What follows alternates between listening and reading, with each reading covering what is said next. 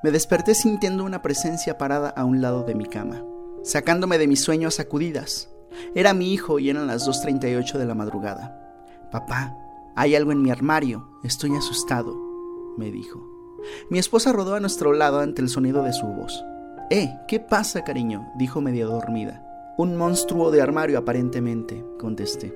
Ah, eso es nuevo, dijo mi esposa. Ven aquí, cariño, tu papá lo irá a revisar. Ven a sentarte en la cama a un lado de mami. Me levanté de la cama lentamente y me estiré.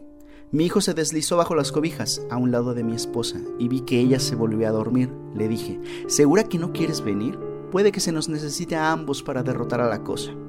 Nah, tú puedes, creo en ti, dijo con una sonrisa de complicidad. Y si no regresas, pues, fuiste un buen esposo. Me reí y me dirigí fuera de la habitación. La alcoba de mi hijo estaba en el lado opuesto de la casa, así que tuve que subir las escaleras y me fui acercando de poco en poco. La puerta de su habitación estaba completamente abierta, pero la puerta del armario, la cual podía ser vista desde el pasillo, estaba cerrada. A unos dos metros de distancia de la entrada, en verdad comencé a escuchar algo desde el armario, un zumbido intermitente. Ralenticé mi paso un poco, mi primer pensamiento fue que quizás era una tableta o algún dispositivo bajo una pila de ropa, que reproducía algún tipo de sonido ruidoso una y otra vez. Sea lo que fuera o no, fui precavido y recogí un bat que se encontraba a un lado del tocador de mi hijo.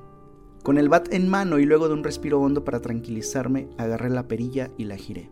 Conforme la puerta se abría, me di cuenta de que al menos tuve razón sobre el sonido, había un montón de ropa apilada en una esquina y el ruido, ahora mucho más pleno con la puerta abierta, emanaba de ahí.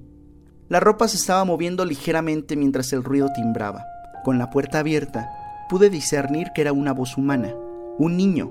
Presioné el bat con la fuerza de nudillos blancos y empecé a jalar la ropa de la pila, a pesar de que el miedo y el sudor brotaban de mí. Entonces vi la fuente, pero era imposible. Era mi hijo, atado y con una mordaza en su boca. Las lágrimas se derramaban por su rostro, rostro que estaba rojo completamente. Le saqué la mordaza enseguida, dio un respiro hondo y luego gritó, Quiere a mamá.